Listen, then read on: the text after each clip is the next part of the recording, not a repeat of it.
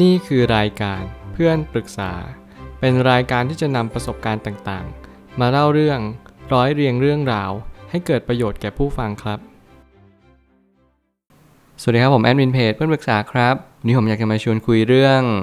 การวางแผนทางการเงินเป็นประจำจะช่วยให้เรามีรายรับที่ชัดเจน ข้อความทวิตจากมอร์แกนเฮาเซอร์ได้เขียนข้อความไว้ว่า การย้ำเตือนเป็นช่วงๆว่าการที่เรามีรายรับเท่าไหร่ จำเป็นอย่างยิ่ง อย่าคิดว่าการคาดการรายรับ เป็นเรื่องควรเพิกเฉย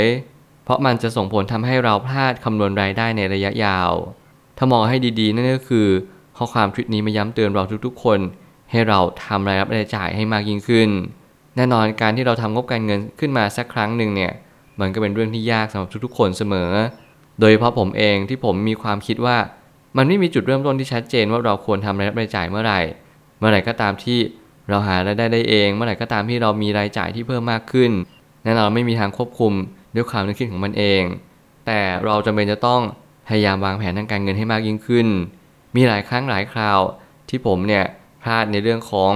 รายรับที่อาจจะไม่ได้สูงพอสมควร แต่รายจ่ายเนี่ยมันค่อนข้างสูงเกินกว่าที่เราคาดการเอาไว้ โดยเฉพาะบางเดือนที่โอ้โหเราไปเที่ยวไม่ว่าจะเป็นต่างประเทศต่างจังหวัด แน่นอนเรามี รายจ่ายที่ค่อนข้างสูง รายรับที่มันค่อนข้างเท่าเดิม เราจะทำอย่างไรให้เรามีรายรับที่เพิ่มมากขึ้น เรามีเงินโบนัสหรือเปล่าสำหรับผมเองผมมีเงินปันผลแน่นอนว่าผมแบ่งจ่าย แต่ละเดือนในรอบหนึ่งปีเนี่ยอย่างละเท่าๆกัน แล้วส่วนที่เหลือผมก็เอาไปลงทุนต่อ สิ่งนี้ผมพยายามฝึกวินัยเป็นประจำแล้วมาทำให้ผมเนี่ยเห็นภาพชัดเจนว่าผมควรจะนำเงินนี้ไปทิศทางใด แน่นอนการทำรายรับรายจ่าย มีส่วนสำคัญอย่างยิ่ง และทุกคนจะเป็นจะต้องทำ เพื่อให้เรามีรายรับที่มั่นคง และเรียนรู้รายจ่ายที่เราทำไปเนี่ยเราทำไปเพื่ออะไร และเป็นเพียงเพราะอะไร ผมไปตั้งคำถามขึ้นมาว่า รายรับคือบ่อน้ำแห่งความหวังของเราในทุกเดือน หากเราลืมที่จะคาดการหรือวางแผน มันทำให้รายจ่ายเราเกินตัว สิ่งหนึ่งที่ผมเชื่อว่ามันเป็นจิตวิทยาในเรื่องของการวางแผนนั่นก็คือ เมื่อไหร่ก็ตามที่เรารู้ตัวเลขในใจลึกๆแล้วว่า เงินเดือนหรือรายรับของเรามีเท่านี้ เราจะไม่ยอมใช้เกินกว่าที่มันจำเป็น นั่นหมายความว่าทุกคนจะมีความรู้สึกนึกคิด คล้าย ๆ กันเขาเรียกว่าจิตสำนึกว่าโอเค ฉันจะไม่ใช้จ่าย เกินกว่าเงินจำนวนที่ตั้งเอาไว้อย่างเช่น 20,000หรือ30,000 บาท นี่จะเป็นเหตุผลว่าหลายๆ ครั้งเราแค่เรียนรู้ว่า เราจะไม่สามารถที่จะ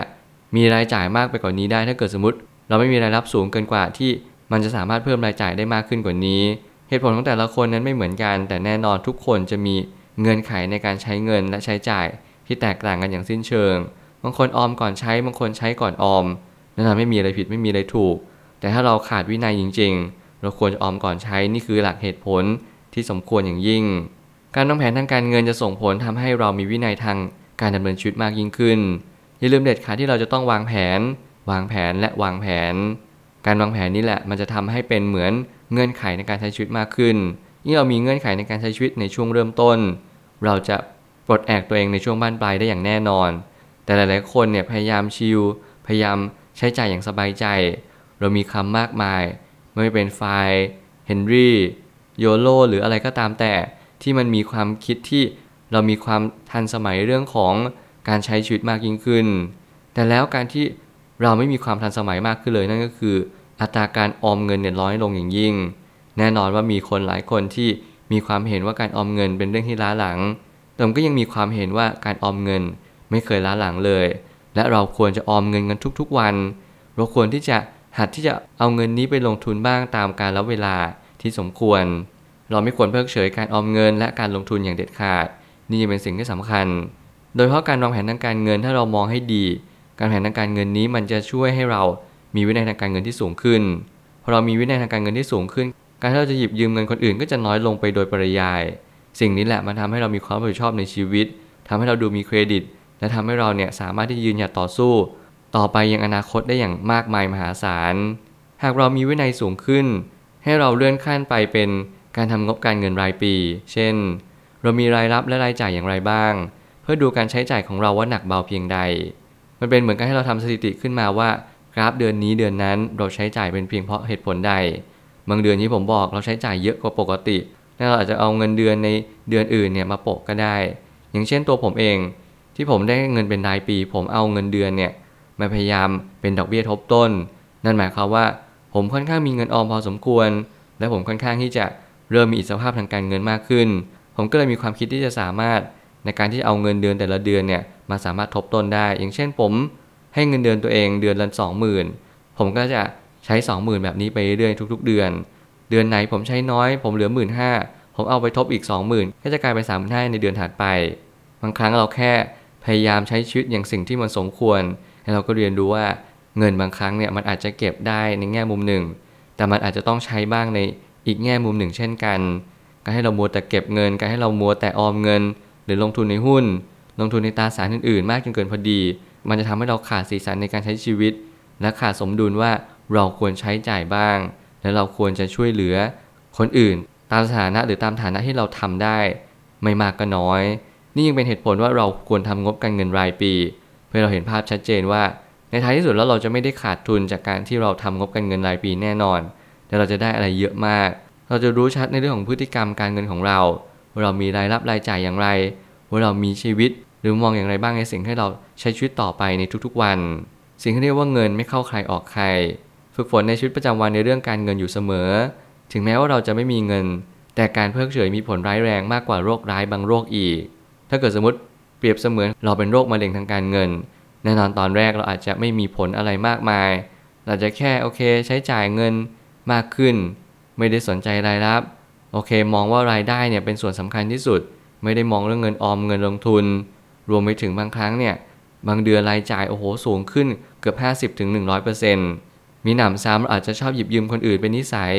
ชอบเอามาหมุน อย่างเช่นเรามีเพื่อนกัน 3-4 คน แล้วก็ยืมคนนี้ไปโปะคนนั้น แล้วยืมคนนั้นไปโปะคนนี้เปลี่ยนสลับบทบาทแบบนี้ไปเรื่อยๆ นั่นจะทำให้เราขาดวินัยทางการเงิน แล้วมันจะส่งผลทำให้เราเป็นโรคร้ายแรงมากยิ่งขึ้น โรคมะเร็งมันเริ่มต้นจากระยะที่ 1 และ 2 3 4 แน่นอนชีวิตก็เป็นเหมือนกันที่เราจะต้องค่อย ๆ เรียนรู้ว่า เราจะต้องค่อยๆ ฝึกวินัยทางการเงินความอดทน ว่าเราจะต้องอดเปรี้ยวไว้กินหวานและจะหยุดที่จะเรียนรู้เรื่องของการเงินการลงทุนเด็ดขาด เพราะสิ่งเหล่านี้ไม่ว่าคุณจะไปปรึกษาผู้จัดการทางการเงิน wealth management ผู้จัดการความมั่งคั่งของคุณเขาก็จะไม่รู้ว่าคุณต้องการอะไรจริง ๆ ในชีวิต ขอให้เรามีความรู้สักนิดหนึ่งเพื่อไปคุยกับเขาสนทนากับเขาและเราจะได้อะไรกลับมาเยอะเลย สุดท้ายนี้เริ่มต้นทำบางสิ่งเกี่ยวกับการทำให้ความมั่นคงต่อชีวิตมากขึ้น เพราะเราอายุมากขึ้นเรื่อยๆ แถมอนาคตก็เป็นสิ่งที่ไม่แน่นอน ว่าวิกฤตการเงินจะเกิดขึ้นเมื่อไหร่ วันนี้เป็นวันที่เป็นนี้เป็นวันที่ดีที่สุดที่คุณได้ยินพอดแคสต์นี้ ผมก็ขอเป็นกำลังใจให้กับทุกๆ คนที่ เราไม่เคยเริ่มต้นที่จะมาสนใจเรื่องการเงินเลย หลังจากนี้เราเริ่มต้นที่จะทำงบการเงินแต่ละเดือน เช็ครายรับของเราว่าเรามีรายรับที่เพิ่มขึ้นหรือเปล่า หรือลดลงอย่างไร รายจ่ายค่อยเป็นตัวถัดไปที่เราจะค่อยๆประเมิน ฝึกที่จะทำงบการเงินรายปี หลังที่เรามีวินัยสมบูรณ์แล้ว ต่อจากนั้นเราแค่ประเมินรีวิวชุดตัวเอง แล้วก็ให้ฟีดแบ็กกับตัวเองมากขึ้นว่า เราควรทำอย่างไร ลดหรือเพิ่ม หรือคงที่ถ้าทำดีอยู่แล้วก็ทำต่อไปเท่านั้นเอง อย่าลืมเด็ดขาดอย่าเพิกเฉย และอย่าคิดว่าเรื่องนี้เป็นเรื่องเล็ก ถ้าเราอยากมีคุณภาพชีวิตที่ดีขึ้น คุณต้องใส่ใจเรื่องคุณภาพของงบการเงินให้มาก อย่าลืมทำเด็ดขาด ถ้าเกิดสมมติคุณมีครอบครัว คุณก็จะเป็นจะต้องฝึกทำงบการเงินแบบแยกส่วน เช่นพ่อแม่ลูก เช่นตัวเราภรรยาเราสามีเราหรือว่าตัวลูกของเรา ให้แยกออกจากกันเพื่อเราจะเห็นภาพชัดเจนว่า แต่ละคนมีแนวโน้มการใช้จ่ายอย่างไรเพิ่มขึ้นหรือลดลง แน่นอนเด็กทุกคนอาจจะมีแนวโน้มการใช้จ่ายที่เพิ่มมากขึ้น ตัวเองอาจจะมีแนวโน้มการใช้จ่ายที่ลดลง ถ้าเรามีไลฟ์สไตล์แบบอยู่กับครอบครัวอย่างเดียว ซึ่งแต่ละครอบครัวไม่เหมือนกัน แต่ละคนย่อมเป็นปัจเจกชนที่เราจะต้องออกแบบชีวิตของตัวเราเองให้ได้ หากวันใดวันหนึ่งเราเกิดวิกฤตทางการเงินแน่นอน การทำงบการเงินนี้จะเห็นภาพชัดเจนว่าเราจะทำอย่างไรให้รอดต่อไป การหา passive income การหารายรับจากสินทรัพย์ หรืออะไรก็ตามแต่ที่มันช่วยพยุงช่วย บรรเทาหรือว่าช่วยรักษาให้ชีวิตของเราต่อยอดไปได้ นั่นจะเป็นสิ่งที่สมควร ศึกษาศึกษาและศึกษาอย่าหยุดที่จะศึกษา วางแผนวางแผนและวางแผน อย่าหยุดที่จะวางแผนเช่นกัน ถ้าคุณศึกษาและวางแผนสองสิ่งนี้จะช่วยให้คุณประสบความสำเร็จทางการเงิน และวันหนึ่งคุณจะมีอิสรภาพทางการเงินอย่างแน่นอน ผมเชื่อทุกปัญหาย่อมมีทางออกเสมอ ขอบคุณครับ รวมถึงคุณสามารถแชร์ประสบการณ์ ผ่านทาง Facebook Twitter และ YouTube และอย่าลืมติด Hashtag เพื่อนปรึกษาหรือ f r ร e n d t a l k ด้วยนะครับ